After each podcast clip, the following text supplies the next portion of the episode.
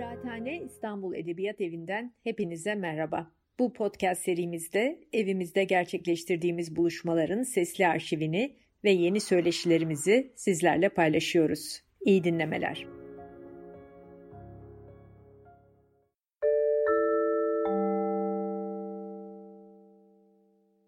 Ali merhaba. Merhaba.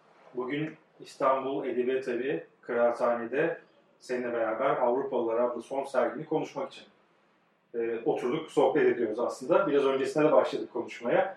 Hazır devam ederken bir yandan da bunu kaydedeceğiz. Bakalım nereye gidecek konuşma. Çünkü biz daha önceden aslında bu konu üzerine seninle konuşmuştuk. E, hala da konuşmaya devam ediyoruz. Hatta işte geldiğimizde de konuştuk. E, sergi kurulumunda da konuştuk. Öncesinde de konuştuk. Bu bitecek gibi bir konu değil. E, muhtemelen de daha sonra yine konuşmaya devam edeceğiz gibi duruyor. Ama şimdi bunu böyle bir kayıt altına almışken biraz daha işleri hani sıkıştıralım, toplayalım. E, sonrası için hem arşiv için hem bu sergi için merak edenler olursa onların yararlanır, yararlanabilecekleri bir kaynak oluşturmak adına bir şeyler oluşturalım. E, önce şundan başlayalım belki istersen. Nereden çıktı sergi? Yani niye soruyorum bunu? Çünkü ben Avrupalılar fikrine dahil olduğum zaman aslında senin kafanda bu kurgu vardı. Ve ben e, sonrasında hani ne yapabiliriz seninle konuşmuştuk. Dolayısıyla ben aslında benden önceki süreci de biraz merak ederek bunu soruyorum sana. Çünkü onda çok da konuşmamıştık aslında. Evet. E, esasında bu e, serginin kökleri diyelim 2-3 e, sene öncesine dayanıyor. E, bir süredir elimdeki e, son 20 seneye yakın süredir yaptığım işlerin üzerinden biraz e, düşünüyorum. Ne yaptım? E, kaç tane işim olduğunu bilmiyordum mesela. E, birkaç sene önce saydım. E, o zaman 60'ın üzerindeydi. Şimdi 70'i geçti. E, sayıda videom oluşmuş. E, bunlara böyle total olarak bakarken içlerinde bazı akrabalıklar, esasında bütün hepsi büyük bir aile benim için ama bazıları arasında daha büyük e, aile benzerlikleri, yakınlıklar, diyaloglar oluştuğunu ve e, bunların içinden bu birbirine daha yakın duranları ya da bazen daha yakın duran ve bir uzak duranı kullanarak e, belli temalar üzerine sergiler yapabileceğimi düşündüm. Ee, bunlardan ilkini de geçen sene İsviçre'de yaptım. Women at Work adında bir sergi yaptım Cenevre'de. Burada e, bu seneler içinde e, işlerin teme, orta yerinde yani işin e, temelinde kadınların ağırlıkta olduğu bir takım videoları seçip bunların e, aynı mekan içinde e, gösterip aralarındaki oluşan diyaloğu ve buradan çıkacak bazı diskurları e, merak etmekle başladı. E, Cenevre'deki galerim Barbara'nın da e, toplumda kadının e, pozisyonu üzerine daha önceden de birçok kitap yazması da esasında ve bu konuda e, birçok konuşma yapabileceğimiz insanları tanıyor olması da esasında buna biraz ön ayak oldu. Bu temanın ilk yapılmasına ön ayak oldu diyebilirim.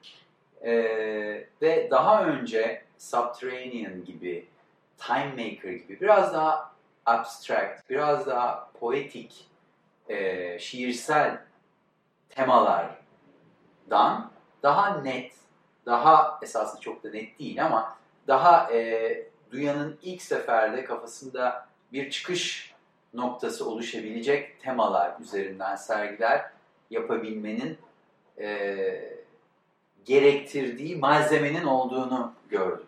Ve bu yaptığım sergide de e, bunun esasında işleyebilen bir e, yön olabileceğini de gördüm. Bu sergiden sonra da esasında Amsterdam'da e, yapacağım bir sergi için Avrupalılar e, diye bir şey de yapabileceğimi bir tema adı altında Avrupa'da yaptığım e, şu ya da bu şekilde Avrupa'nın e, ikonik aktivitelerine e, göndermeler yapan işlerden oluşan bir sergi yapabileceğimi düşündüm. Ama e, Covid ile birlikte bu tür e, şeylerin e, kolay olmadığı hareket etmenin ve sergilerin ileriye ötelendiği bir dönemde e, buradan İstanbul Edebiyat Evi'nden bir e, sergi teklifi geldiğinde esasında Avrupalıları belki de İstanbul'da yapmanın enteresan olabileceğini e, düşündüm. E, ve burada özellikle zaten çok kültürlülüğe ve e, uluslararası e, yardımlaşmaya, komünikasyona, iletişime açık bir mekan olan bu burada e, bunun anlamlı olabileceğini düşündüm. Esasında orada Amsterdam için düşündüğüm bir sergiyi buraya e, bir şekilde uyarlamak, taşımak, geliştirmek buraya nasip oldu diyebiliriz. Zaten baktığında burası tarihi de bir bina aslında yani eski de bir bina. Ve sen buranın içini bir galeriye dönüştürmeden olduğu gibi kullanarak işte arkamızda bir kütüphanenin içinde bir e, video görüyoruz. Sarkis'in atölyesi var orada. Evet. Senin arkanda House of Letters içini görüyoruz. Yine bu mekanda konuşan bir şey ve sen burayı dönüştürmek yerine o mekanla beraber büyüyen bir sergiye çıktın. Evet. E, bilmiyorum Amsterdam'daki planın neydi ama şu an burada bütün bu oluşum sürecine baktığım zaman burası çok bütünleşik ve mesajını da belki eğer böyle bir mesaj kaygısı olmadı biliyorum ama böyle bir mesaj varsa ortada e, iyi aktaran bir sergi. Niye mesaj kaygısı varsa dedim çünkü aslında şöyle bir durum var. E, daha önce senin işlerin hakkında konuşurken söylediğin bir şey vardı. Bir anlatı, bir narratif çok fazla yok ama var. Ama bir bildiğimiz klasik film narratifinden farklı. Burada sen sergi kurgunu da aslında bu şekilde yapmış oldun. Evet. Yani bizim bildiğimiz bir galeri alanından çıkıp başka bir alanda bir kurguya getirdin. Evet sen galerilerde de e, bildiğimiz anlamda Y-Cube diyebileceğimiz galerilerde de işleri sergilenen bir sanatçısın ama bu oradan biraz farklı bir noktaya geldi ve işlerin okuma yönünü de değiştirmiş oldu. Anlama yönünü de değiştirmiş oldu. E, biz şu anda İstanbul'da Avrupa yakasındayız. Ama işte hani Avrupalılar fikri, Avrupa yakasının içinde olmak, dışarıdan gelen bir ses, dışarıda devam eden bir hayat, her şeyin çok içindeyiz. Güzel bir sorguya da bence yol açtı. Peki o zaman şuna gelmek lazım belki. Bunu aslında katalogda da biraz ben ufak ufak açıklamaya çalıştım. Senin fikrin üzerinden düşünmeye çalıştım. Ama Avrupalılar kim gerçekten? Yani biz bunu nasıl tanımlayacağız? Soruların tamamı da bu, bu, bu serginin bütün temeli bir soru yumağı belki. Ve sen de net cevaplar vermekten çoğunlukla kaçınıyorsun. Haklı olarak kaçınıyorsun. Ee, ben de bunu yapmaya çalışıyorum soruda. Avrupalılar kim? Yani bu bir coğrafya mı? Bu bir insan topluluğu mu? Fikir mi? Nedir? Nasıl çıkacağız buradan? Evet. Ee, üç ya da üç sene evvel Fransa'da e, Fransızca kursuna gidiyordum e, ve orada bu dil öğrenirken oynanan bir oyun vardır. E, işte bir post-itle karşındakinin ya da masanın etrafındaki insanların kafasına yapıştırırsın. O tanıdık biridir. O da öğrenilen dilde sorular sorarak e, kim olduğunu, kendinin kim olduğunu, masadaki herkes görür tabii o, kendinin kim olduğunu bilmiyordur ve onu bulmaya çalışır. Ben de Stalin yazdım ve birinin kafasına e, yapıştırdık. Çocuk da soruyor işte erkek mi, erkek, e, ölü yaşıyor mu, ölü, Avrupalı mı? Ben evet dedim. Birçok insan hayır dedi. Fransızlar özellikle. Bazıları ortada kaldı. Ben de bir dakika ya hoca hayır dedi. Fransızca hocası. Fransız. Bir şaşırdım. Yani normalde böyle bir şeyi geçirtmem ama e, oyun devam etsin diye peki dedim falan. Tabii karıştı yani Avrupalı mı değil mi? Tabii ki Avrupalı. Yani bir Rus e, Rusları Avrupa'nın dışında düşünmek imkanlı mı? Bir Dostoyevski'yi, St. Petersburg'u, Moskova'yı yani Marx'ı, e, Marksizmin e, şeyini, e, Marx Alman tabii de Marksizmin e, yeşerdiği alanı, e, yani Rusyasız bir Avrupa hayal edilebilir mi? Ve Stalin Avrupalı değilse nereli dedim ben. Ona da cevap Asyalı ama o galiba Gürcü. Gürcüler Avrupalı mı? E, falan gibi. Kim Avrupalı peki dedim. Valla dedi bence dedi Fransızlar, İtalyanlar, Almanlar, İspanyollar. E peki dedim Baltıklar mesela, Litvan, e, işte ne bileyim ya da Bulgar. Yani Türk demeye dilim bile varmadı. Çünkü yüzde yüz Avrupalı değil diyecek Türklere. E, peki Avrupalı kim? Ve Avrupalılar kendilerini kim olarak görüyor? Fransa'daki Avrupalı nasıl görüyor? Ruslar kendilerini Avrupalı görmüyor mu? Ee, böyle bir çok bana şaşırtıcı geldi bu, bu şey. Bu Avrupa Birliği tabii bunu bir katman daha ekledi bu kafa karışıklığına. Ee, ben esasında Avrupa'nın e, işte boğazlardan geçip Ural dağlarından bize klasik olarak coğrafya derslerinde anlatılan yerin içine Avrupa denilir diye biliyordum. Belki eski bir şey. Bu sefer bir düşünmeye başladım. Avrupalı nedir? Coğrafi bir şey midir? Politik bir proje midir? Ortak bir tarih midir? Hristiyanlıkla gelişmiş başka bir şey midir? E o zaman Avrupa kültürünün içindeki en önemli katkıları yapmış azınlıklardan biri olan Yahudileri nereye koyacaksın? Ee, gibi gibi gibi gibi gibi birçok şey. Endülüs e, kültürünü nereye koyacaksın? Ee, Antik Yunan'ı sahipleniyor.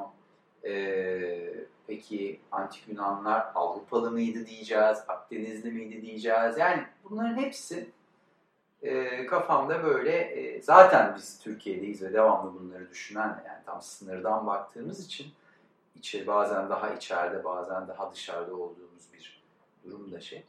Benim için bu bir soru. Cevabını bilmiyorum. E, ama böyle bir sergi yaparak e, benim Avrupa ile olan kişisel ilişkilerim ve e, emeğimin karşılığı Avrupa'da çekilmiş çoğunlukla işleri bir arada göstererek belki bir kesitten bunu düşünmeye, konuşmaya, en azından biz ikimiz, belki gören e, başka kişiler de düşünebilir e, diyeyim. Eğer biz Avrupalı değilsek niye Avrupa futbol şampiyonasında varız? Niye Avrupa İnsan Hakları Mahkemesi? Yani bunlar Avrupa, yarı Avrupalı olma, olabilmek diye bir şey var mı? Bunların hepsi sorular ve bunlar enteresan sorular ve Avrupa projesi için de enteresan sorular. Bizim için, bu periferik ülkeler için de enteresan sorular. Ee, Fransız kültürüyle büyümüş bir Cezayirli veya şu anda dünyada bir Arjantinli, Avrupalı mıdır? Borges'in dediği e, biz diyor Europeans in Exile yani sürgündeki Avrupalılarız gurbetteki, sürgündeki bilmiyorum. Hı. Belki Nazım çevirir bizim için. Ee, Arjantinliler ne o zaman? Yani bunların hepsi enteresan. Amerikalılar ne? Biraz aslında onu söyleyecektim. Yani e, tabii Amerika Birleşik Devletleri'nden bahsediyorum Amerikalılar derken burada. Bunların hepsi esasında çok enteresan sorular. Aslında söylediğin şey biraz da Amerika'yı, Amerika kıtasını, Amerika Birleşik Devletleri, Kuzey Amerika'yı düşündüğümüz zaman da benim aklıma gelen fikirlerden bir tanesi. Çünkü özgürlük anıtı bu bildiğimiz ve artık dünyadaki özgürleşme fikrinin belki de sembolü olarak ki aslında onun da hikayesi çok başka yerlere dayanıyor.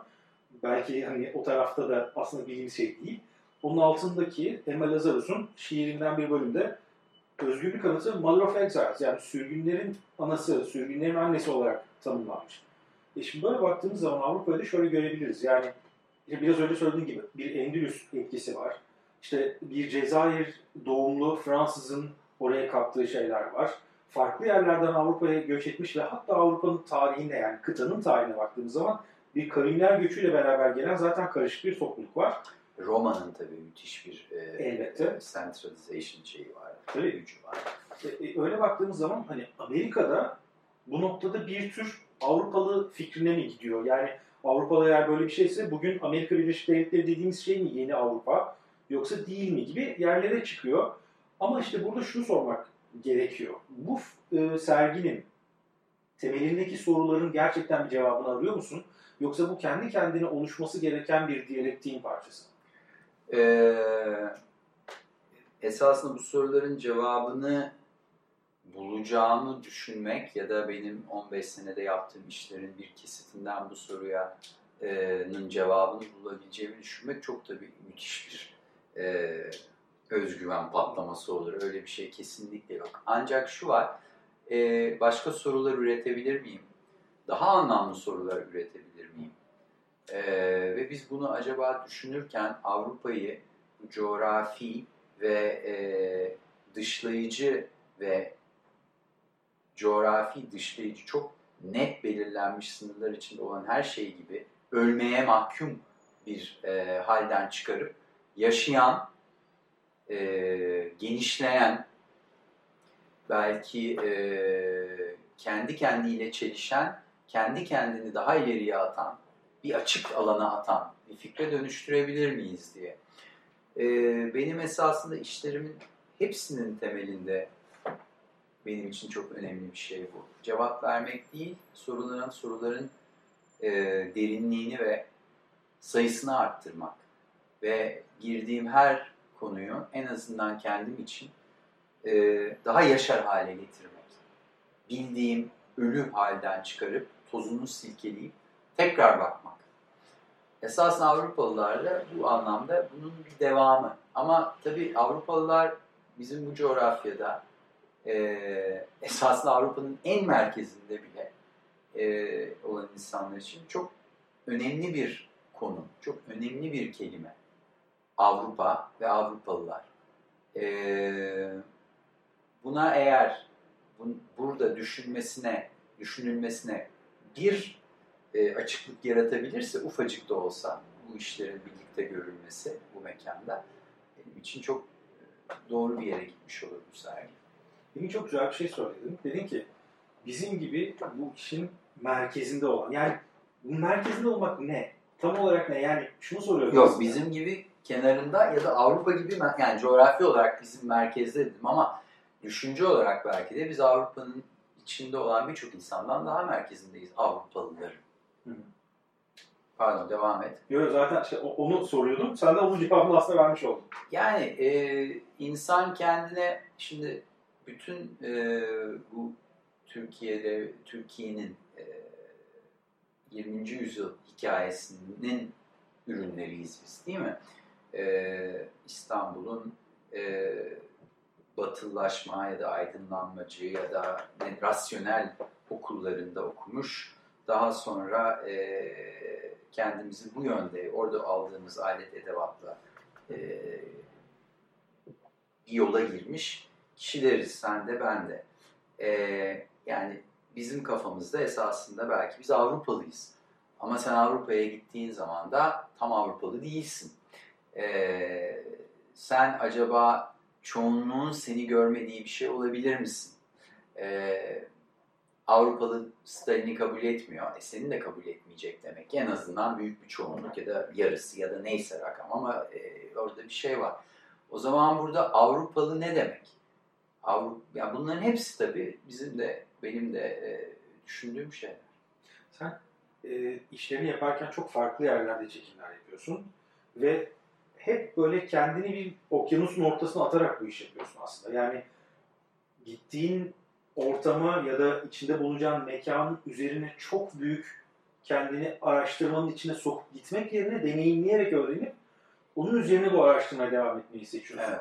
Sen bir Avrupa'da çektiğin videolar için söylüyorum. Sen gittiğin zaman kendini neresinde hissediyorsun? Yani oradan baktığın zaman karşındakileri Avrupalı olarak nitelendirebiliyor musun? Ya da sen onlarla kıyaslayınca ya ben size göre daha mı Avrupalıyım dediğin durumlar oluyor mu? O, o karmaşada tam olarak neredesin ve oradan nasıl o videolara çıkıyorsun? Çünkü o videolara çıkma hikayesi çok enteresan. Ee, birazdan zaten bahsedeceğiz aslında belki bundan. Bedenle olan ilişki, beden ve zamanla olan ilişki çok önemli. Ama orada sen bunu bir boyut olarak şu anda Avrupalılığı bir tanımı da katmış durumdasın. Ee, orada işler artık denklem biraz daha e, çapraşık bir hale geliyor, karmaşık bir hale geliyor. Evet. Ee, Avrupalı çok dostum oldu son 20 e, senedir ve esasında çok ilginç bir e, yolculuk oldu benim için. Ben e, burada bir Amerikan lisesinde, yani Amerikan e, Robert, Robert Lisesi'nde okudum. Daha sonra e, Amerika'da uzun yani çok e, genç yaşta şimdi tabii o zaman öyle gelmiyordu da 19 yaşında e, Amerika'ya gittim. 30 yaşına kadar ağırlıklı olarak Amerika'da yaşadım. Bunun 4 senesi Colorado'da, 5,5-6 senesi e, New York'ta olmak üzere.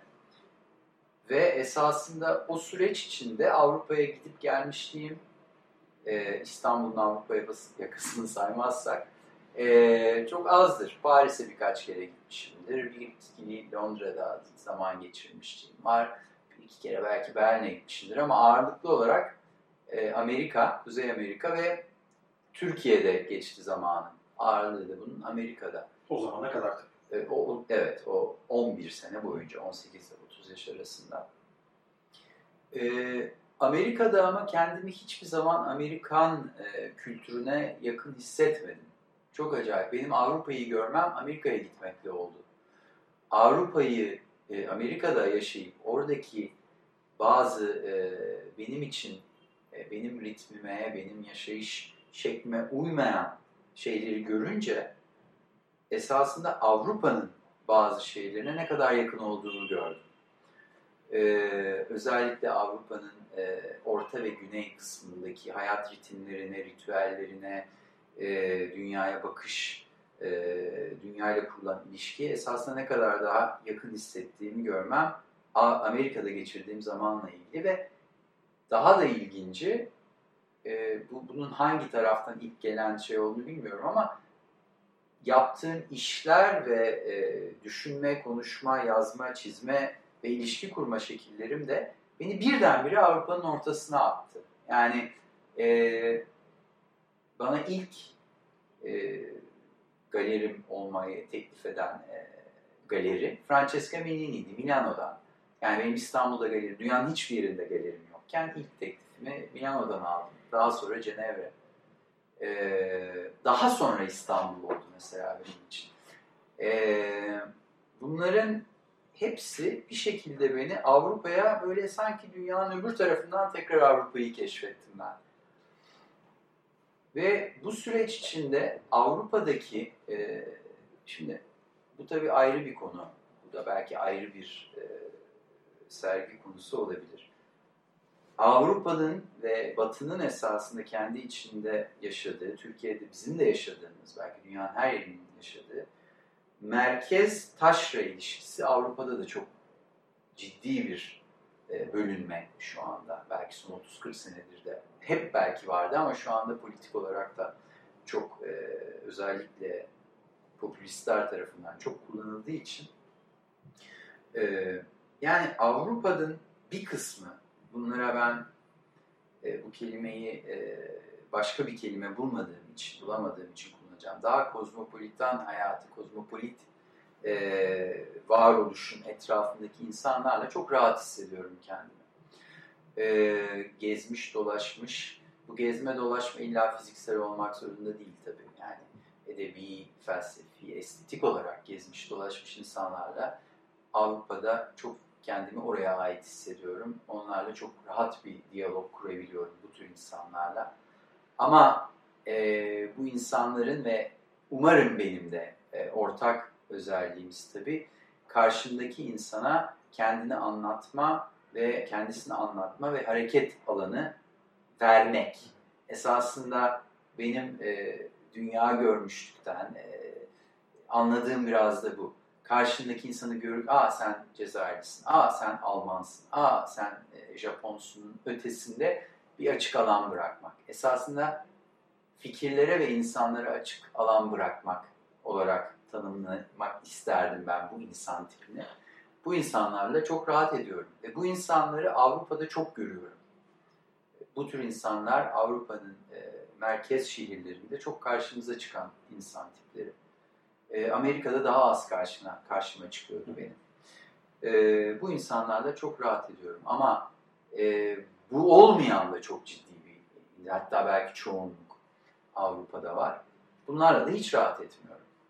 Onun için e, ben esasında kendimi belki bu Avrupa'nın şehirlerinin, kültürlerinin birbirlerine yakın olduğu zamanlarda 19. yüzyıl, 20. yüzyılda ortaya çıkan her şehirde kendini rahat hisseden ve bu e, ülkeler üstü e, bir duruma ait.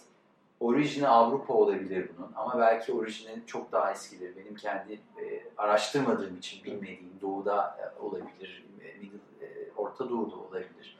Kökleri buralardan geliyor olabilir. Bir insan tipine yakın hissediyorum. E, bu insanların olduğu her yer esasında e, benim rahat hissettiğim yerler. O zaman sergi ya da Avrupalılarda bir noktada bir ironiye dönüşüyor diyebilir miyiz? Valla esasında çok net bir şey değil mi Avrupalılar? Avrupalılar, devamlı gazetelerde Avrupalılar şöyle, Avrupalılar böyle ya da Avrupa bilmem ne konseyi falan. Ama Avrupalılar, e ne Avrupalılar? Esasında çok bilmediğimiz, e, açıklamak için de çok, açıklaması da çok zor olan bir şey. Onun için evet o o mesafe, o iyonik mesafe biraz var. Bir de şu da var. E, Avrupalılar hep şu sergileri yaptılar. Türkler, İranlılar, ne bileyim, e, yaparlar yani. Devamlı olan bir şeydir. Bilmem ne senesi olur. E, Belçika'da Türk senesi, Türk şey, Türk e, yemeği, Türk filmi falan. Türk sanatı. Bunlar da özellikle 2000'lerin başında çok çok popülerdi. Türkiye üzerine çok sergi yapıldı. Büyük bir rahatlıkla yapılıyor bunlar. Türkler. E, Türkler ne demek? Yani aynı Avrupalıları alıp Türkler diye bir sergiyi yapsak biz ki ben belki yaparım. Neden olmasın? Türkiye'de de yaptığım 25-30 tane en az iş var ve ondan da bir kesit çıkartıp Türkiye, bir Türkiye portresi çıkarılabilir. Ee, o da yani biraz da hani o sergilere de bir gönderme yapması da hoşuma gidiyor. Türkler, Avrupalılar ve buradan bakış bir şekilde. İşte o şey daha önce konuştuğumuz konularda da vardı zaten bu. Bir oryantalist bakış var. Yani hani Avrupa coğrafyasına baktığımızda oradaki toplulukların dünyanın geri kalanına nasıl baktığıyla ilgili bir evet. durum var. Bu aslında biraz da problemli bir durum. Çünkü e, daha önce hatırlarsan e, tahnitçi işin üzerine bir şey yazmıştım ve orada da biraz bunu belirten bir şey söylemiştim. Demiştim ki orada işte biz gördük ki işte Amerika, Kuzey Amerika'dan gelen bir takım hayvan türleri ya da Avrupa'nın dışında, kıtanın dışından gelen bir takım hayvan türleri tahnit yoluyla Avrupa'ya getirilip burada sergilenmeye çalışıyor ama burada çok büyük hatalar yapılmış çünkü deformasyon var. Bu hayvanlar orijinale benzemiyor haldeler. E, orada bir takım problemler olmuş. Fikirler için de bunu söyleyebiliriz. Tabii belki. ki. Yani o taraftan gelirken bir yerler dağılıyor ama bunun ters tarafına baktığımız zaman yani dünyanın doğusundan, doğu neresi bu arada bilmiyorum. Çünkü yani küre şeklinde, geoid şeklinde bir yapı. Güney neresi? Neresi güneyi, neresi doğusu, neresi batısı bilmiyorum. Demek ki bizim bir merkez noktamız var gösteriyor bu. Ee, çok küçük bir detay söyleyeceğim. Bu benim çok hoşuma giden bir şeydir çünkü. Ee, Dünya Sağlık Örgütü'nün mesela e, ya da Birleşmiş Milletler'in e, logosuna baktığınız zaman dünyanın çok daha farklı bir şekilde projekte edildiğini görüyoruz. Çünkü kutup kutup merkez alınmıştır. Tabii. Gibi bir durum var. Doğru oranlarda gözükür ülkeler. Şimdiki bizim normalde gördüğümüz her haritada esasında kuzeydeki ülkeler olduklarından büyük, güneydekiler de olduklarından küçük gözükür. Evet. Yani orada bir fark var. Yani şimdi doğu temelli baktığımız zaman da Avrupa'ya bakışta aynı problemi görüyoruz. Bunun önüne geçmenin bir yolu var mı bilmiyorum. Olabilecek mi onu da bilmiyorum gelecekte. Ama sorular sorma devam edeceğiz. Bu yaptığım işte evet. biraz onunla ilgili bir durum. Şimdi biraz sergi özeline dönelim. Sonra yeniden aslında biraz daha... Bir tek şey, çok Tabii. kısa bir şey söylemek istiyorum bu konuda. Ee, ben eğer devamlı e, biraz daha merkezi bir yerden etrafındaki bir takım e, kişilere bakıp e, bir takım yargılar ya da fikirler üretiyorsam, yargı demeyelim, fikirler üretebiliyorsam ve bu hakkı kendimde buluyorsam, bu hem e, çok benim kafam bu tür tarihsel bir yapılanmadan geliyor diye olabilir. E, daha çok e, bu konulara kafa patlatmış olabilirim ya da benim dünyayla kurma ilişkim, kurduğum ilişkinin bir parçası olabilir bu dışarıya bakabilmek. E, bunu yapıyorum ama bir günde dışarıdan biri gelip bana baktığı zaman o zaman ben ne yaptığımı daha iyi anlayabilirim. Yani sen şöylesin, sen böylesin derken biri de çıkıp sana sen böylesin dediği zaman ama ben öyle değilim ki demek. Ve o zaman ama ben de öyle değilim ki diyen öbürünü daha iyi anlayabilirsin. Burada da belki bu Avrupalılarda biraz yani çok mütevazi bir şekilde belki böyle bir şey de olmuş olabilir e, benim kafamda oluşurken bu fikir. Tabii orada bu e, bizim için yar, yargıda bulunan ya da bizim için bir fikir söyleyen insanın ya da işte otoritenin nasıl olduğunu, referansının ne olduğunu da e, ölçüp tartmamız gerekiyor. Bu da işleri daha da karmaşıklaştırıyor. O, o yüzden aslında bugün Avrupalılar sergisini konuştuğumuz zaman bence çok demokratik bir zemindeyiz. Çünkü buradaki sergide işlerin tamamına baktığımız zaman hiçbiri net olarak bir değer yargısını bu budur ya da şu şudur diye göstermeye çalışan işler değil. Ve zaten senin yaptığın yani sanatsal olarak üretiminde de bundan önceki yaptığın işlerde de bakışın çok aslında steril değil ama doğru bir mesafede. Ne çok yakın ne çok uzak. Öyle bir yer ki konun ya da işte neyi konu ediniyorsan o sana bir noktada çok dokunamıyor ama aslında dokunuyor da. Dolayısıyla sen onu yargılamak yerine olduğu gibi veriyorsun. Vertov'u düşünürsek onun yaptığını biraz belki e, burada düşündüğümüzde ona yaklaştırıyorum. Ama bunun üzerine kendi üslubunla bambaşka bir şey koyuyorsun ve diyorsun ki evet o zaman kameralı adam değilim de artık Ali Kazım olarak başka bir şey yapıyorum diyorsun. Ben bunu izlemeye çok keyif alıyorum. Yani e, filmle e, izleyenin arasına fikirlerin, düşüncelerin dağılmayacağı kadar tanımlanmış ama boğulmayacağı kadar açık bir alan bırakmaya çalışıyorum. Bunu e, bazı yaptığım işlerde daha iyi yap, yapabiliyorum belki, bazılarında daha az iyi yapabiliyorum ama o mesafe hep benim için o. Boğmayacak kadar e, açık, tamamen dağılmayacak kadar tanımlanmış. E, bu çok önemli. Bunu yapmak. O doğru mesafeyi e, tanımlamak da işte hep o mesafe. Kadraj durumu biraz o. Kadraj, işin kendi içindeki ritmi, e, imgelerin e, hareket edenlerle hareket etmeyenlerin birbiriyle ilişkisi, e, işlerin birbiriyle ilişkisi. E, şimdi montaj esasında şeyse, parçaların bir bütün içinde yer alıp o bütünün de bir açıklık olarak kavranmasını sağlayan bir şeyse e, filmlerimin birbiriyle olan ilişkisinde de bir sergide onu yapmaya çalışıyorum. Yani birlikte daha açık bir alan yaratmalarına çalışıyorum. Ama e, bunu yaparken mesela Avrupalılar teması koydum mu da çok uçup kaçmayacak e, bir tanım da oturtmaya çalışıyorum ki tamamen de her şeyin uçuştuğu bir yer olmasın. Bunlar e, elimden geldiğince ve zaman içinde karşıma fırsatlar çıktıkça yapmaya çalışacağım bir şey. Peki şöyle bir şey var. Ee, şimdi bu post prodüksiyon kavramı üzerinden bir soru. Çünkü biraz belki çetrefilimi bilmiyorum. Ama bir filmi üretmen aslında bir prodüksiyon ve post prodüksiyon süreci. Ve pre-prodüksiyon. Ve pre-prodüksiyon süreci. Tabii. Çok doğru. Aynı şekilde bir sergiyi kurgularken de kendi filmlerin üzerinden de post prodüksiyonun prodüksiyonunun post prodüksiyonuna gidiyorsun. Bir de bir çeşit montajdır bir sergi yapmak. Şimdi e, biraz evvel ilk başta konuştuğumuz konuya gelirsek eğer hayatında üç tane film yaptıysan o üç filmi farklı kombinasyonlarda gösterebilirsin. Biri projeksiyon, ikisi ekran, ikisi yan yana bir üç farklı oda yani üç tane elinde şey var. Bir montaj yapabilirsin. Ama o montaj e, limitli olur. Belli bir yere kadar onlar içinden yeni bir şey çıkarabilirsin. Ama ben son 3-5 senede işlerim 50'ye, 60'a, 70'e gelince şöyle düşünelim. Ben bir iş çekiyorum. Ee, mesela buradaki işlerden birinden örnek vereyim. Arkadaki iş House of Letters. O iş için ben e, 7 gün çekim yaptım. E, galiba e, 20-22 saatlik elimde malzeme vardı. 20-22 saatten çift kanallı e, 5,5 dakikalık yanılmıyorsam bir iş çıkardım. 11 dakikasını kullandım. Ama elimde dediğim gibi 20 saatin üzerinde malzeme vardı. Şimdi benim elimde eğer 10 dakikalık bir malzeme olsaydı, 15 dakikalık bir malzeme olsaydı yine bir iş çıkarabilirdim belki.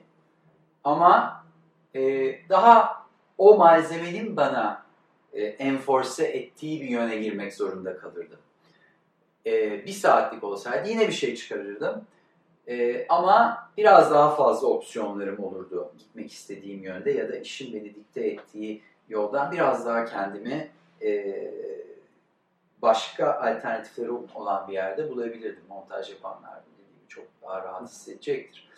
20 saat olunca da başka bir opsiyonlar e, şeyiyle, e, imkanlar deniziyle diyelim karşı karşıya kalıyorsun. O tabii çalışmanı çok daha zengin kılabiliyor. Şimdi ben 70 tane, 72 tane işim olduğu zaman artık elimde bir imkanlar e, torbası var. Bunları kullanarak 10, 12, 15 işten oluşan e, belki sonsuz sayıda sergi yapabilirim. Ama bu da bir çeşit montaj işte. Elindeki e, bitmiş işleri neredeyse ham footage olarak kullandığın ve birbirleriyle olan ilişkilerinden yeni anlamlar üretmeye çalıştığın, bunları hem e, buradaki gibi var olan bir mekan içine yerleşerek mekanın da kendi varlığını kullanarak yapabilirsin. Farklı boyutlarda göstererek, farklı e, mekan içinde farklı yerlerde göstererek başka ritimler oluşturabilirsin. Bir tanesini e, biraz daha uzağa koyarsın. Öbür işten ona giderken geçen zamanı da işin içine katabilirsin. Bunlar da esasında bir çeşit montaj. Yani tek bir filmi yaparken ki öğrendiğin ve kullandığın birçok montaj tekniklerini ben artık e, sergi yaparken de e, düşünür, kullanır, benzer yönlerde kendimi e, kendimi buluyorum. Benzer, benzer noktalarda, benzer sorular üzerine kendimi zorlarken buluyorum. Bu da esasında bahsettiğin şeyle çok ilgili işte. Post prodüksiyonun bir post prodüksiyonu daha. Ya şimdi şöyle bir şey var. Ee, bütün bunları üretebilmek demek bir yerden beslenebilmek demek. Senin zaten bir sanat tüketicisi tırnak içinde olarak ciddi bir geçmişin var ve buna aktif olarak devam ediyorsun. Sanatın farklı disiplinlerini e, öğrenmeye, görmeye, onlarla birlikte olmaya devam ediyorsun. Edebiyat da burada beslendiğin kaynaklardan bir tanesi. Evet. İşte House of Letters'dan bahsediyoruz. Orada da bu edebiyat başka bir şekilde ortaya giriyor. İşte Printing Studio var yanımızda. Printing Studio'da biz onun grafik tasarım ve tasarım tarafında bir başka tarafını görüyoruz. İşte arkamızda yine e, Sarkis'in atölyesi var. Orada zaten e, bir bütüncül bir sanat kavramıyla birlikteyiz. Bunları yaparken yani oturturken bütün özellikle edebiyatla olan ilişkinden bahsediyorum. Şunu düşünüyorum, benim aklıma çünkü bu geliyor. E, film ve hareketli görseller üzerinden düşündüğüm zaman özellikle kısa filmler bana yapılması çok zor şeyler gibi geliyor. Yani bu şiir yazmak gibi. Anlamı çok farklı yerlere sıkıştırmak gibi geliyor.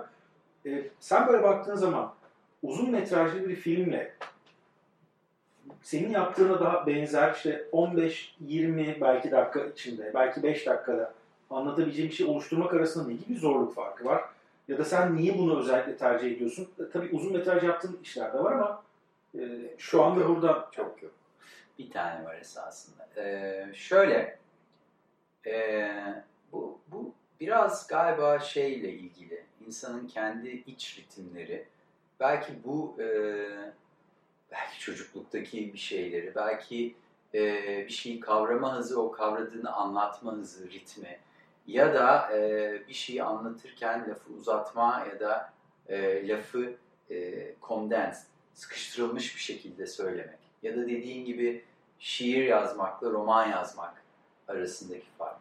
E, bunların birçoğu herhalde kişinin olduğu ve dünya ile kurduğu ilişkinin ritmiyle ilgili diye düşünüyorum. Benim e, e, kurduğum ritimde e, şiir şiir diyemeyeceğim çünkü şiir gerçekten benim için çok çok e, karmaşık bir konu. Ondan da bahsedebiliriz ama belki denemeler diyebiliriz. Eseyler diyebiliriz benim yaptığım e, şeylere. E, yani niye Borges'e kısa metinler yazdı? Niye bir roman yazmadı? Yazamaz mıydı? Yazardı herhalde ama o öyle hissetmedi. Kendimi şimdi Borges'e kıyaslamak falan istemiyorum hiçbir şekilde ama bence bu bir dünyayla bir var olma şekli.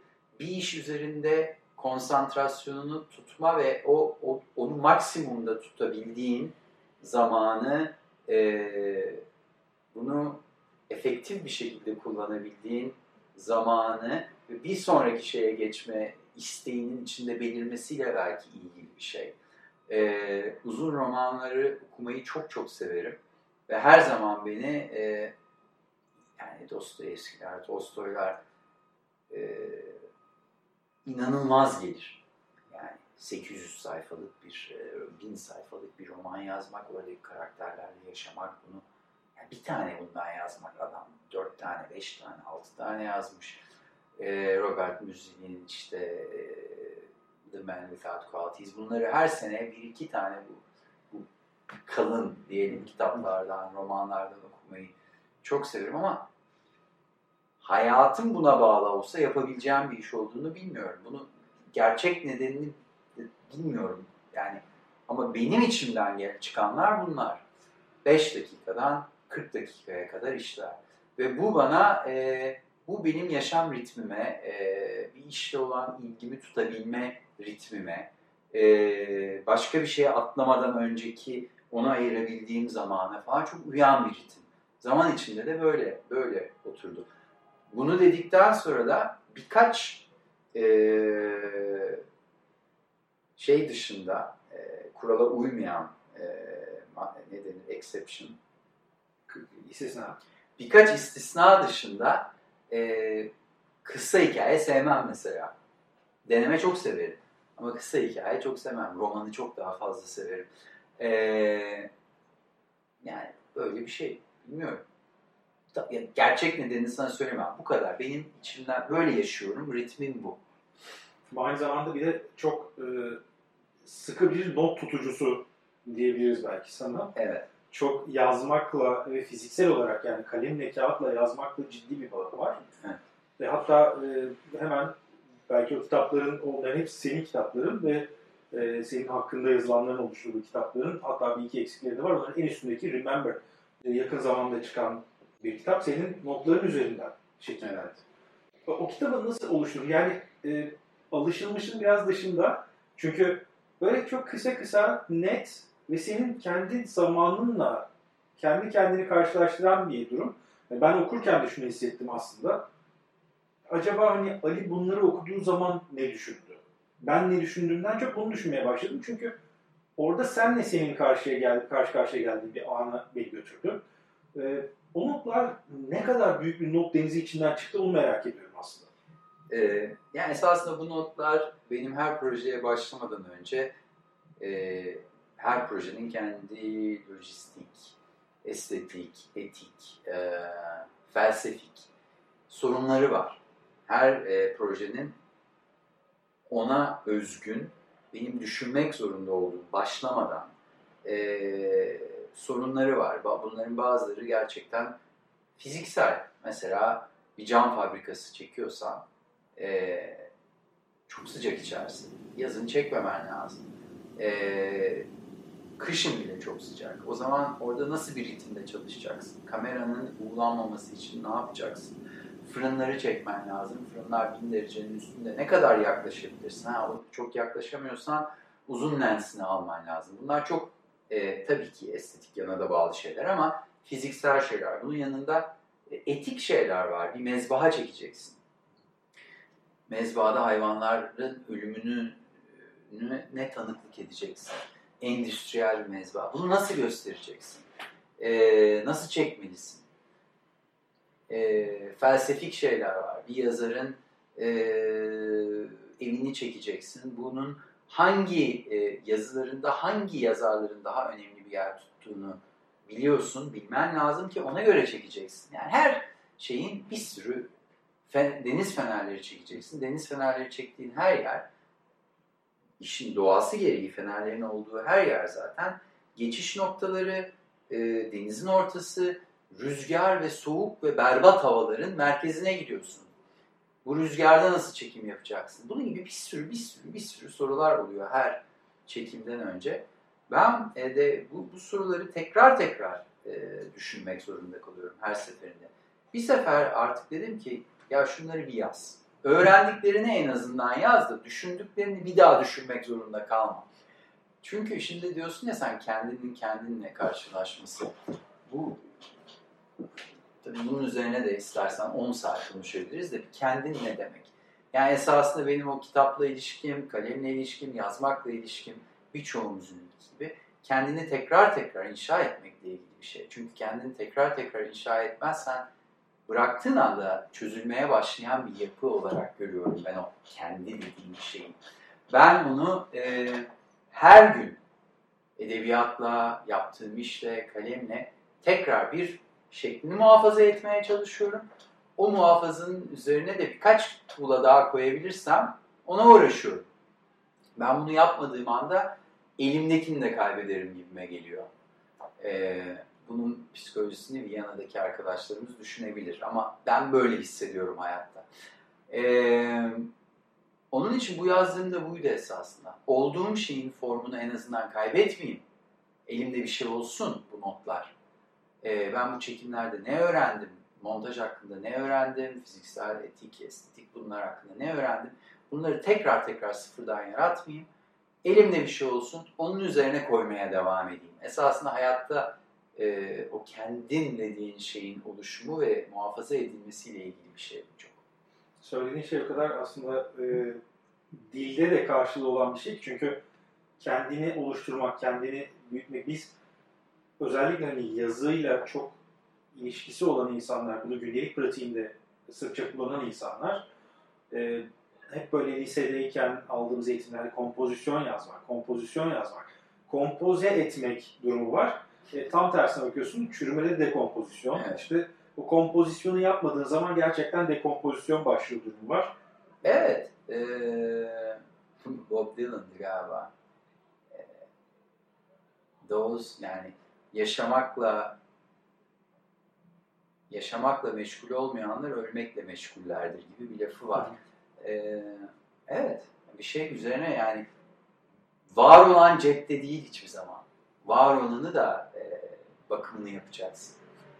E, bakımını yap yapacaksın ki o orada olsun, dursun, gerektiği zaman o orada. Ama onun üzerine de koymaya çalışacaksın. Zaten e, bu, bu yazı pratiğinin benim için en yazı ve okuma pratiğinin, edebiyatın, beslendiğim yerler hep bunlara bağlanıyor.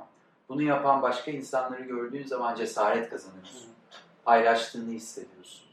Ee, bizim gibi e, bir din mensubu ya da bir e, community ya da bir şeye böyle bağlı olarak bilinen şeyler üzerinden yaşamamayı seçen e, bizim derken sanatçılar, e, entelektüel üretimde bulunan birçok kişi e, senin komüniten e, yaşayan ve yaşamayan birçok kişiden oluşuyor esasında. Bu komünitede e, den insanları tekrar okumak, onlarla birlikte zaman geçirmek onlarla çok değerli. Edebiyatta bu. İşte e, o kompozisyon ve dekompozisyon tarafından biraz aslında yine ele alarak devam etmek istiyorum o tarafa. Ee, Esasında bu dediğin geri gelecek olursak hı. Avrupalılar e, biraz önce konuşmuştuk. Hı. Buna da çok bağlanıyor. Avrupalılar Avrupa esasında kendini kompoze etmeye devam etmiyorsa dekompoze ediyordur. E, bu decomposition'ın çok işareti var esasında. Yani Avrupa'da da var, dünyada da var. Avrupa'yı ayrı tutamayız tabii ki dünyadan. E, burada bunları tekrar düşünmek, pozitif düşünmeye çalışmak. Kom yine yine kendini inşa eden bir Avrupalılar fikri, kendini yeniden inşa eden bir insanlık dünya fikri bana çok değerli geliyor. İşte zaten o yüzden baktığınızda da yani Avrupalılara nasıl yaklaştığına düşündüğümde senin işlerin temelindeki beden, insan, zaman ilişkisi çünkü o bedenin kompozisyonu ve dekompozisyonu ve bu senin bazı işlerinde insan bedeni ya da hayvan bedeni üzerinden ya da hatta otomobil fabrikasında bir otomobil bedeni diyebiliriz evet, bilmiyorum. Tabii ki. Robotta bir robot bedeni. Tabii ki dijital, işte fiziksel, elektronik bir beden diyebiliriz. bütün bunlarla ilgili ciddi bir sorgun var. Evet. E, senin fikren Avrupalılara yaklaşımın da aslında o sorguyu çok güzel açıklıyor bize. Evet. Yine hani nerede var, nerede yok. Baktığın zaman orası mı, burası mı? Hangi taraf referans noktası? E işte şeye baktığımızda e, bu e, deniz fenerleriyle ilgili yaptığım o seride Finisterre'de de aynı şey var. Deniz feneri bir ışık noktası, bir anlamda bir e, referans noktası. Şimdi yine serbest çağrışımdan Mother of Exiles'a gidiyorum. İşte özgürlük anıtı da aynı şeydi ama orada da kavimler, toplumlar falan işin içine düşününce daha çok şeyin girdiği ve işin içinden çıkamadığımız bir noktaya geliyor. Peki sen burada İstanbul Edebiyat Evi'nde bu sergide nasıl bir kompozisyon belirledin? Çünkü aslında biraz şeyi e, soracağım bu noktada belki açıklayabilirsin. Burada odalara bölünmüş bir kurgu var. Evet. Ve oralarda aslında enteresan bağlar kuruyorsun. Sonra onları bir üst şemsiyede bağlıyorsun, bir üst şemsiyede bağlıyorsun. Bana çok e, izlerken keyif veren bir yapı. E, sen bunu oluştururken de, kompoze ederken de e, birlikte konuştuğumuz zamanlarda da aynı şekilde ama şu an olup bittikten sonra, bu sergi açıldıktan sonra hem sen buna nasıl bakıyorsun hem de o süreçte buna nasıl karar verdin? Ee, bulunduğumuz mekan e, entelektüel üretimin yapıldığı bir mekan. E, yazar odası var. Yazar odasında bir yazar hem yazıyor hem yaşıyor. E, burası toplantı odası, burada bir kütüphane var. E, yani yaşayan bir mekana geldim. Esasında burası bir e, fiziksel üretim yapılan e, fabrika kadar üretim yapan bir yer. Burada haftada 5-6 gün konuşma yapılıyor, filme çekiliyor yapılan konuşmalar bunlar, konuşmalar bunlar yayınlanıyor. E, karşılaşmalar oluyor burada hem fikirlerin hem insanların hem sanat eserlerinin. Bunların hepsi çok değerli. Üretim yeri burası.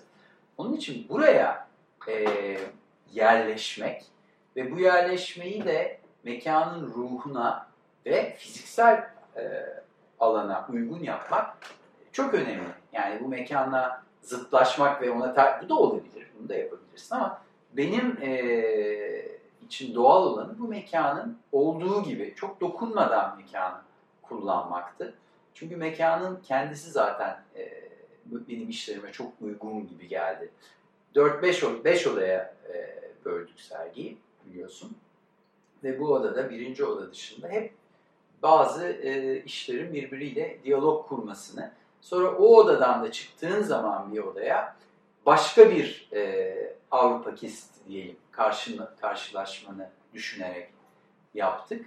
E, son odada da şu anda bulunduğumuz odada e, esasında bütün gördüklerini düşünmene e, ve belki de bir şekilde onların tamamlanmasını, onları kucaklayacak bir e, oda oluşturmaya e, çalıştık esas çalıştım esasında ve burada da e, buna izin verecek işleri koymaya çalıştım. Yani bedeninle mekan içinde yürürken farklı e, işlerle karşılaşıp fark biraz birbirine yakın temalara, birbiriyle aile benzerlikleri Wittgenstein'in diyeceği şekilde olan işleri koyup bir sonraki odada da başka bir şeyle karşılaşmanı. Yani mesela bunun en e, şey örneğini şuradan verebiliriz. Müthiş bir otomobil yarışı, e, sert, teknolojik ve sert bir işten çıkıyorsunuz ki çok Avrupa e, işi. E, Avrupa'da çekilmiş bir iş. E, Avrupa'nın teknik, e, yarışmacı, e, zanaat ruhunu yansıtan bir iş ve bir yanıyla da Avrupa'nın cinsiyet eşitliğinde geldiği noktaya da esasında şapka çıkaran bir iş. Çünkü şampiyon bir kadın, Finlandiyalı bir kadın, erkeklerle kadınların beraber yarıştığı bu e, otomobil yarışında. Oradan çıktığınız, o sert şeyden çıktıktan sonraki odada İtalya'nın modası, e, Fransa'nın yemek kültürü, kültürüyle karşılaşıyorsunuz ve yine Fransa'nın camla, kristal e, kültürüyle karşılaşıyorsunuz. E, size belki bir nefes alma, bir e, sakinleme, e, vücudunuzdaki belki o adrenalini atıp başka bir e, açıklığa e, getiriyor. Ama ondan sonraki odada skarifikasyon diye Londra'da e, kabile diyeceğimiz e, derinin kazılarak e, deriye e, yaralar açılarak yapılmış bir tür deri süsleme işiyle karşılaşıyorsunuz. O yumuşama da belki sizi ona hazırlıyor. Biliyorsun o ikinci odaya tahnitçi işini koymayı e, düşünmüştüm ya da üçüncü odaya. Ama skarifikasyon denen işten sonra onu koyamayacağımı çünkü bir o, ritmi bozacaktı. Bir dahaki ritmin başka bir ritim olması lazım. Tekrar derinin e, oynandığı, kesildiği, biçildiği bir şey görmek belki o e, bu sergi için olmaz. Tahlilci işini çok sevmeme rağmen onu koymadım. Yani bunların hepsi tabii e, serginin kendi iç akışıyla, iç dinamiğiyle, nasıl bir nefes alıp verme istediğine ilgili şeyler. Ve bütün hepsinin içinde de yine o e, kompozisyon dekompozisyon döngüsünü görüyoruz. Yani scarification'ın e, Casa di Moda ile Crystal'la Cuisine'le yan yana durması ve aslında oradan böyle küçük bir e, kapıyla bir odacıkla geçilmesi e, bütün oraya zıt gibi görünen ama aslında gerçekten çok bağlantılı durması. E, önemli çünkü ben kendi adıma Top Fuel'la yani biraz önce bahsettiğim araba yarışlarıyla olan açılan ve e, sergileme mantığı olarak da buradaki işlerin içinde belki en farklısı olarak görebileceğimiz. Çünkü bir odada tek bir iş olarak sergilenen ve projeksiyon çok büyük bir boyutta sergilenen tek iş o. Onun dışında scarification benim referans noktalarından bir tanesi. Çünkü hem bedenle olan ilişki hem işte o yaraların yeniden oluşturulma süreci, bedenin hayat, hayatta kalmaya çalışması, yine kendini kompoze etmesi gibi kavramlardan dolayı aslında biraz da e, biraz önce konuştuğumuz yani bu konuşmanın öncesinde konuştuğumuz konuda sen Eisenstein için e, demiştin ki sanatın bir yumruk gibi insanın suratına vurmasından bahsetmiştin. Aslında Scarification'da o da var. Ve o taraftan çok daha hoşuma giden işlerden bir tanesi. Ve bütün onlar bir araya geldiği zaman mesela o oda başlı başına bir sergi gibi durabiliyor benim kafamda. Ama onun dışına çıktığı zaman senin yaptığın işlerin işte bu 2009-2020 arasında bu e, sergide olan işler var. Evet. E, onların farklı farklı alanlarına gidiyorsun. Şimdi sergi daha hiç ortada yokken, oluşmamışken, senin kafanda fikirler varken birlikte Top Fuel'u izlemiştik. Evet. Ve o gün ben Top Fuel'u izlerken senin kafandaki vizyonu görebildiğimi tahmin ediyordum. Sonrasında evet bir noktada öyle, bir, biraz bir noktada değilmiş falan. E, onu sonrasında anladım daha da işin içine girince. Ama o işi biraz daha açar mısın? Çünkü o iş belki bugün Avrupalılarda yani bu kataloğun da baktığın zaman e, kapağında aslında o, o zamana ait bir görsel var.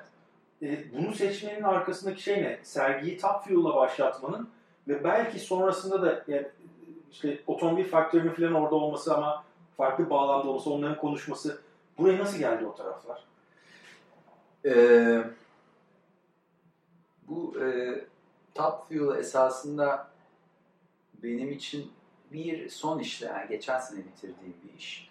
Yaparken çok çok keyif aldığım bir iş. Ben de otomobile, mekaniğe, hareket etmeye, yürüyen aksamlara çok düşkün bir insanım. Ee, ve uzun süredir de esasında motor sporları ile ilgili bir iş yapmak istiyordum.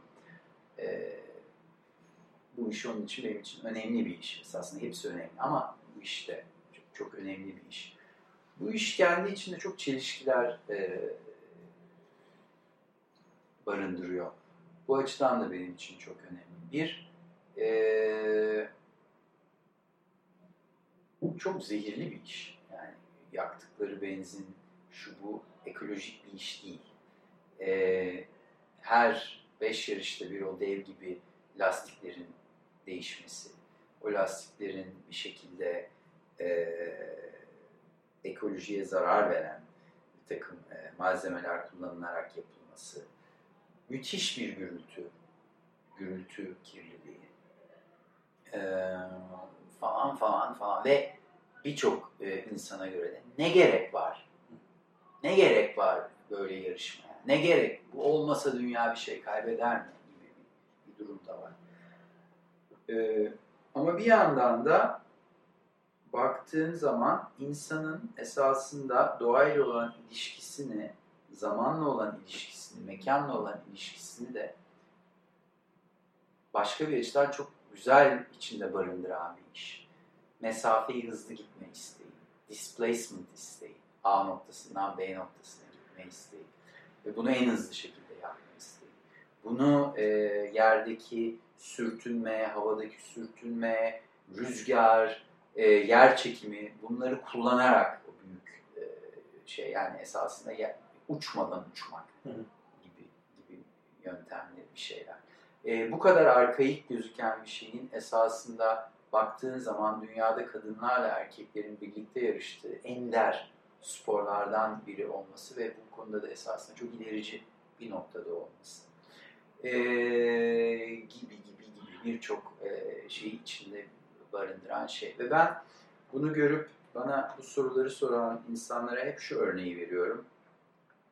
E, bu iş ekolojik değil, hala böyle bir şeyin olması bizce bir suçtur. Böyle bir şey nasıl olur falan. Evet, doğru.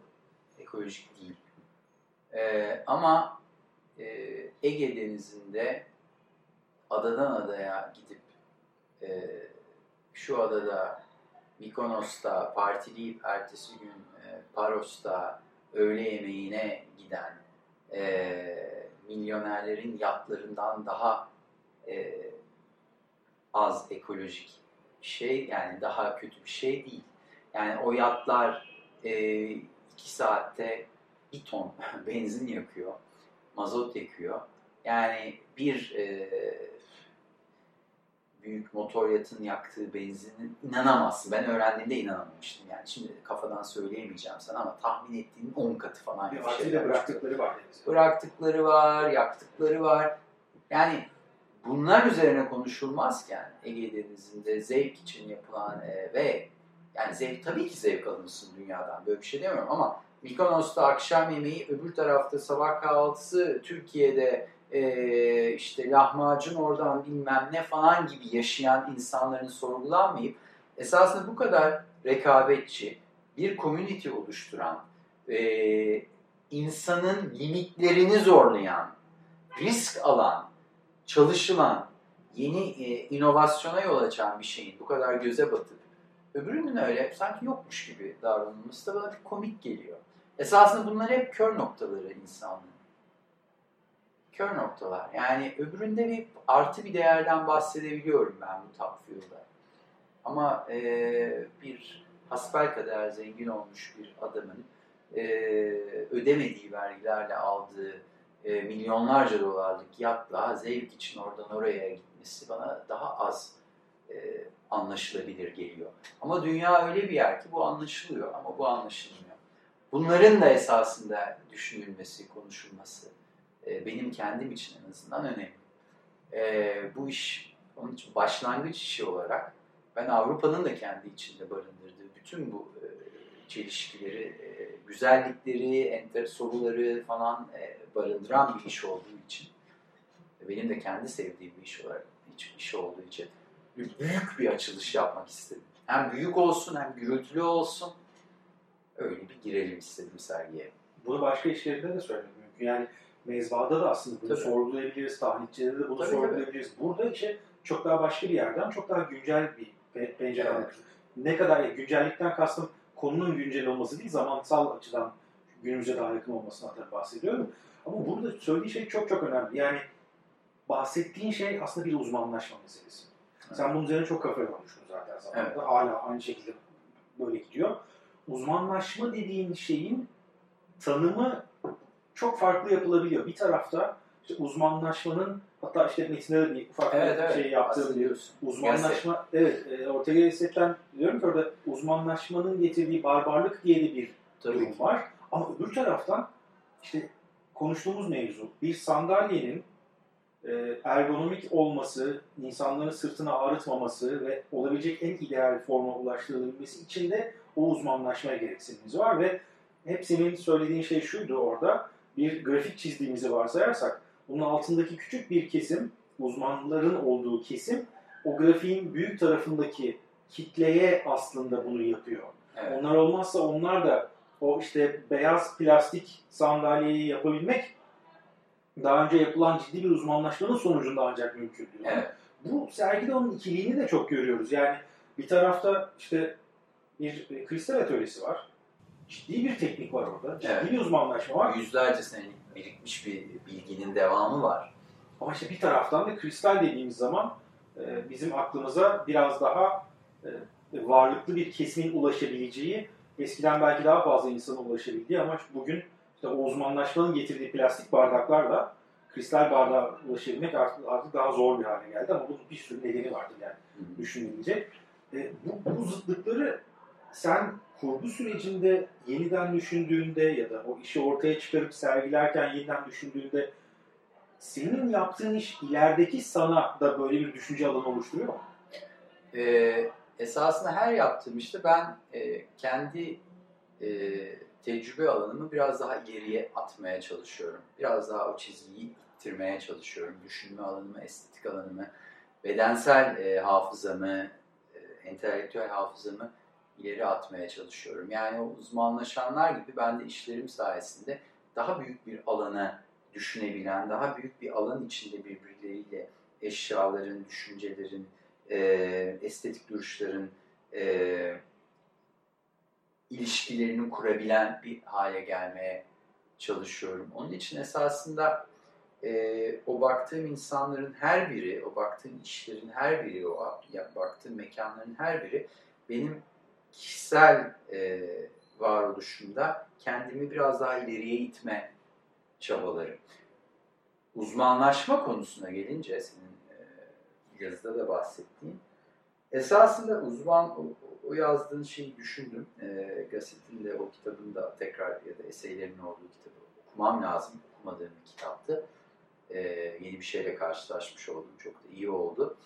E, barbarlık uzmanlaşmak değil. Ama uzmanlar barbar bir kültürün içinde barbarlaşıyor bence. Orada e, bunu, bunu biraz daha e, düşünmem lazım ama e, şu anki barbarlaşan kültürümüz içinde uzmanlara o soruyu soruyorlar. Şimdi adam beyin ameliyatı yapan bir adam.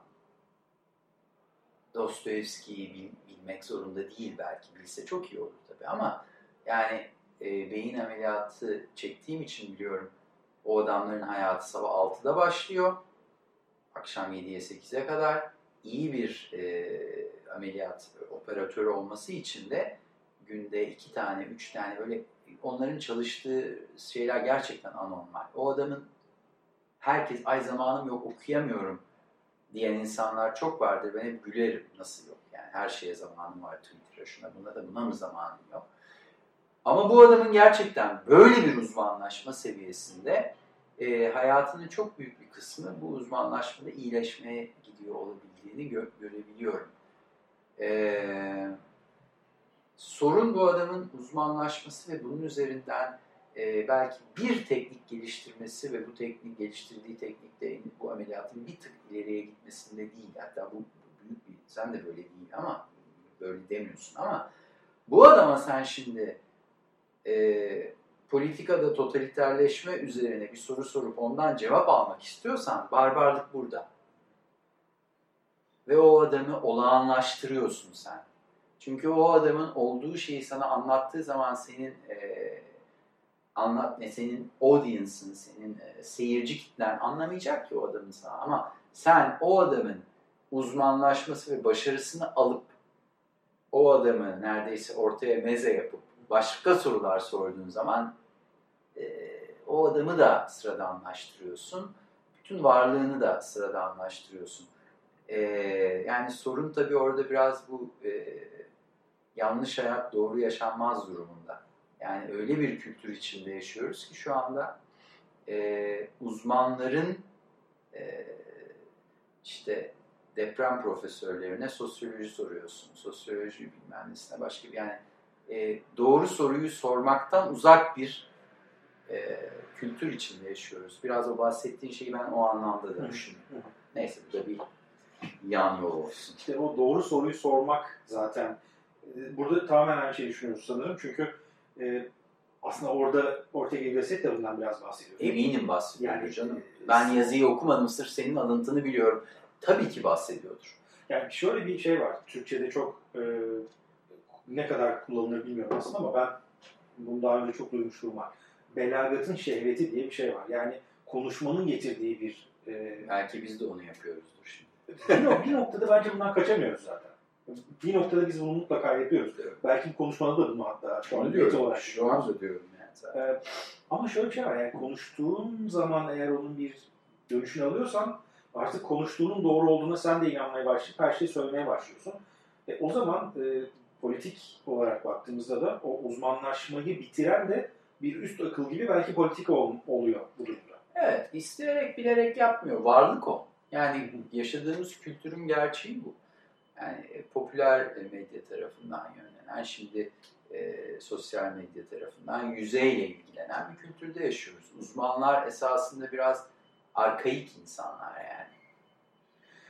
Evet kesinlikle öyle. Yani bir yeri seçip oranın dışındakini görmemek üzerine ve sadece orayı derinleşmek üzerine belki hayatının birçoğunu feda eden. Ben onun e, böyle olduğunu da tam düşünmüyorum. Çünkü bir şeyde derinleşmek için başka şeyleri görmek zorundasın. Evet. Yoksa derinleşemezsin. Ee, iyi bir sinemacının e, edebiyat bilmemesi olamaz. İyi bir beyin ameliyatçının metal malzemesini tanımaması olamaz. İyi elektrik akımlarını bilmemesi olamaz. Çünkü içi- Yani e, yine Borges'e geleceğim. Hayatımda tek bir tane basit kelime yazmadım. Çünkü dünyada basit kelime yoktu. Düşünmeye başladığın anda her kelime, her e, şey o bağlantılarıyla dünyadaki varoluşa köküyle başka dillerdeki kullanım şekilleriyle her zaman senin önüne bir dünya açar diyor ki evet bir dünya açar. Uzmanlaşma da bir dünya açabilir ama bu dünya e, başka uzmanlık alanları getiren şeylerde senin derinlikli bir şey söylemeni kesinlikle getirmez. Getirmek zorunda değil. Getirebilir. Çok nadiren öyle insan Chomsky'ye bakabiliriz mesela değil mi? E, hem müthiş derinlik e, kendi konusunda çok ciddi e, şeyler üretmiş ve birçok konuda da konuştuğu şeyler o dediğin barbarlık şeyine düşmeyen bir insan. Ger- Gerçi o da belki bazı konuştuğu konularda konunun uzmanlarını kızdırıyordur ama e, hani olmayacak diye bir şey yok ama e, uzmanlaşan insanlar dışarıya da biraz bakabildikleri anda uzmanlıkların da, da daha iyi olabiliyorlar diye düşünüyorum benim gördüğüm şeyde. E, yine de günümüzde belki herkesin sosyal medya gibi elinin altında istediği anda istediği şekilde kendini ifade edeceği, tırnak içinde ifade ediyorum. Kendini ifade etmek için önce bir kendin olman lazım. Doğru. Kendini Doğru. e, bulma yani aklına gelen her şeyi sayıklamak kendini ifade etmek değil. Yani e, sosyal medya bir sayıklama alanı. Bir duygulanma ve sayıklama alanı. Yani al. bu his yani bu bunun bunun konumuzda yani bildiğin gibi çok yani o- bir şeyler oluyor işte orada çok da enteresan değil yani. İşte o yüzden aslında hiçbirimiz bir noktada o e, şeyden de anlamsız övgüden de anlamsız yergiden de kaçamıyor duruma geliyoruz. Evet. Belki bizi bağlayan şey de o. İşte e, yani ben e, bir tanesi önemli olmayan bir şeyin yüz tanesi de önemli değil. Yani sayılarla e, birinin bir milyon e, follower'ı var diye çok mu müthiş bir insan? Yani hani bunların hiç alakası yok. Bunlarla Agamben'in e, güncel olmak üzerine yazdığı güzel bir küçük bir metin vardı. Güncel olan güncel olanla mesafe koyandır. Mesafe koymazsan günceli göremezsin. O kadar içinde olursan. Yani e, bunlara mesafe koymak zorundasın. Bunların hem içindeyim hem dışında çok kolay değil. Biraz mesafe koyarsan günceli belki hakkında bir iki mantıklı şey söyleyebilirsin. Onun için bunlar bana çok yani dünya açısından tabii ki önemli. Tarih içinde bunların gerçek sonuçları var. Ama kendi üretiminde bunları çok fazla e, merkez bir yere koymamak gerekiyor diye ben öyle pratik ediyorum bilmiyorum. Şey be, Eiffel Kulesi'ni sevmiyorum ama sürekli Eiffel Kulesi'ne yemek yiyorum. Çünkü görmediğim tek yer Eiffel Kulesi'nin içi bulunuyor. Biraz hikaye. Orada da zaten algı karışıyor. evet. Peki yani belki artık e, ufak ufak belki de e, bence çok böyle dolu bir sohbet gidiyor. Bu daha da çok uzar ama bence biraz daha sergiye dönüp Tabii. ufak belki konuşmayı kapatalım. Tabii ki. E, şimdi burada bu sergi bir süre daha açık kalacak. Şu anda ne zaman kapandığını söylemiyorum çünkü uzayabilir, uzamayabilir. Tarihe nasıl not düştüğümüz önemli. E, ama 5 Mart'ta açıldı. E, İstanbul Edebiyat Evi Kıraathane'de devam ediyor. E, bu sergide bir şeyler ortaya çıkartıyorsun, bazı sorular soruyorsun ama şunu merak ediyorum. Buradan sonra buradan aldığın o bilgiyi yeniden bir kitaba, bir yazıya, bir başka şeye dönüştüreceksin muhtemelen. Çünkü bunların hep üzerine katarak devam ediyorsun. Peki yani sonrasında ne olacak? Çünkü planladığın bir sürü şey var, çektiğin, çekmeye devam ettiğin bir sürü şey var. Yani böyle bir e, dolu dizgin devam eden bir durum var ama sonraki adım ne olacak? Artı dediğim gibi bunun, bu serginin, bu fikrin, Avrupalılar fikrinin devamında ne olacak? Valla dediğin gibi dolu düzgün dizgi devam eden bir durum var. Ve bütün bunların sonunda hepimiz öleceğiz tabii ki. Uzun vadede hepimiz Uzun vadede. Okay. Onun dışında e, bunun devamında esasında bu sergi Avrupa'da yani tabii ki bu sergi değil ama bu sergiye benzer bir sergi yine Avrupalılar adı altında Avrupa'nın merkezi sayılabilecek yerlerden birinde yapmak isterim. E, orada nasıl bir e, karşılaşma olacak, nasıl bir tepki, nasıl farklı farklı tepkiler alacak bunu görmek isterim açıkçası bu sergi. Ve bu sergide e, mekana yerleşme açısından kendi adıma birkaç bir şey koydum cebime. E, öğrendim e, ya da birkaç imkanın daha olduğunu gördüm.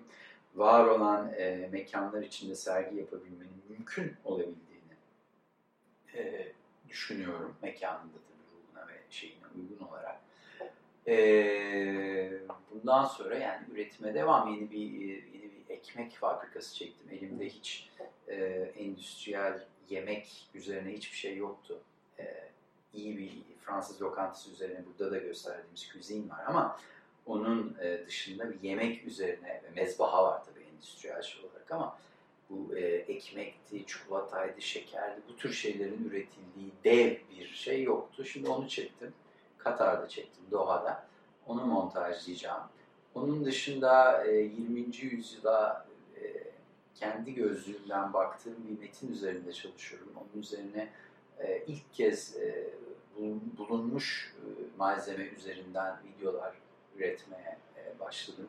Ona devam edeceğim. E, tür şeyler yani her e, bu yaptığımın ufak ufak e, üstüne koyarak biraz daha işi büyütmek, genişletmek, mümkün olan yerlerde artık ufak ufak farklı anlatım yöntemleri de denemeye çalışmak. Belki metin ve görselin daha iç içe girdiği işler yapmaya çalışmak. Yani e, dili de biraz daha katarak işler yapmaya çalışmak herhalde önümüzdeki 10 sene böyle geçecek. Bakalım neler olacak. Ben Bakalım de. Ee, İstanbul Edebiyat Evi'ne bu konuşma için ben öncelikle teşekkür etmek istiyorum. Biz burada bugün oturduk, bu odada konuştuk. Bize hem burayı açtılar hem bu sergiye ev sahipliği yaptılar. Kesinlikle. Ee, hem de bu keyifli sohbet için sana teşekkür ediyorum. Çünkü bugün konuştuğumuz şeyler bence e, ileride sıkça dönüp bakılacak kadar yoğun oldu. Biz de evet bakıp belki içinden bazı şeyler seçip daha açabiliriz ileride. Ben de İstanbul Edebiyat Evi'ne çok teşekkür etmek istiyorum. Ee, böyle bir dönemde böyle bir sergiyi açmak, e, buna cesaret etmek e, hem finansal olarak hem e, yani yarın ne olacağı belli değil. Bugün yine 26 bin kişiden bahsediyoruz. Vaka sayısında ciddi bir pandeminin ortasında bunu yapmak. E, Mustafa'ya çok teşekkür ediyorum bunu çektiği için. Ee, evet, bakalım. Önümüze bakalım. Bence Sana da, sana da esasında yani Sinan sana da teşekkür ederim. Hem düşündün, hem yazdın, hem düşünmeye devam ediyorsun. Ee, evet, belki bu, bu sayede böyle e, 3-5 e, daha önce birlikte, daha önce düşünmediğimiz şeyi birlikte düşünme şansımız olabilir. Evet, bunların üzerine konuşmamız lazım. Bence konuşuruz da zaten. Tamam.